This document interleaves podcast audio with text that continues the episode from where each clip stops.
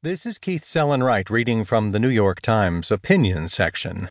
How Not to Get a Job by Allan Ripp. What do a fragrance designer, New York City cop, bed and breakfast manager, and youth hockey coach have in common? Each of them recently applied for an account director position at my public relations firm, along with 500 others whose experience and skill sets ranged from vaguely on point to off the charts irrelevant.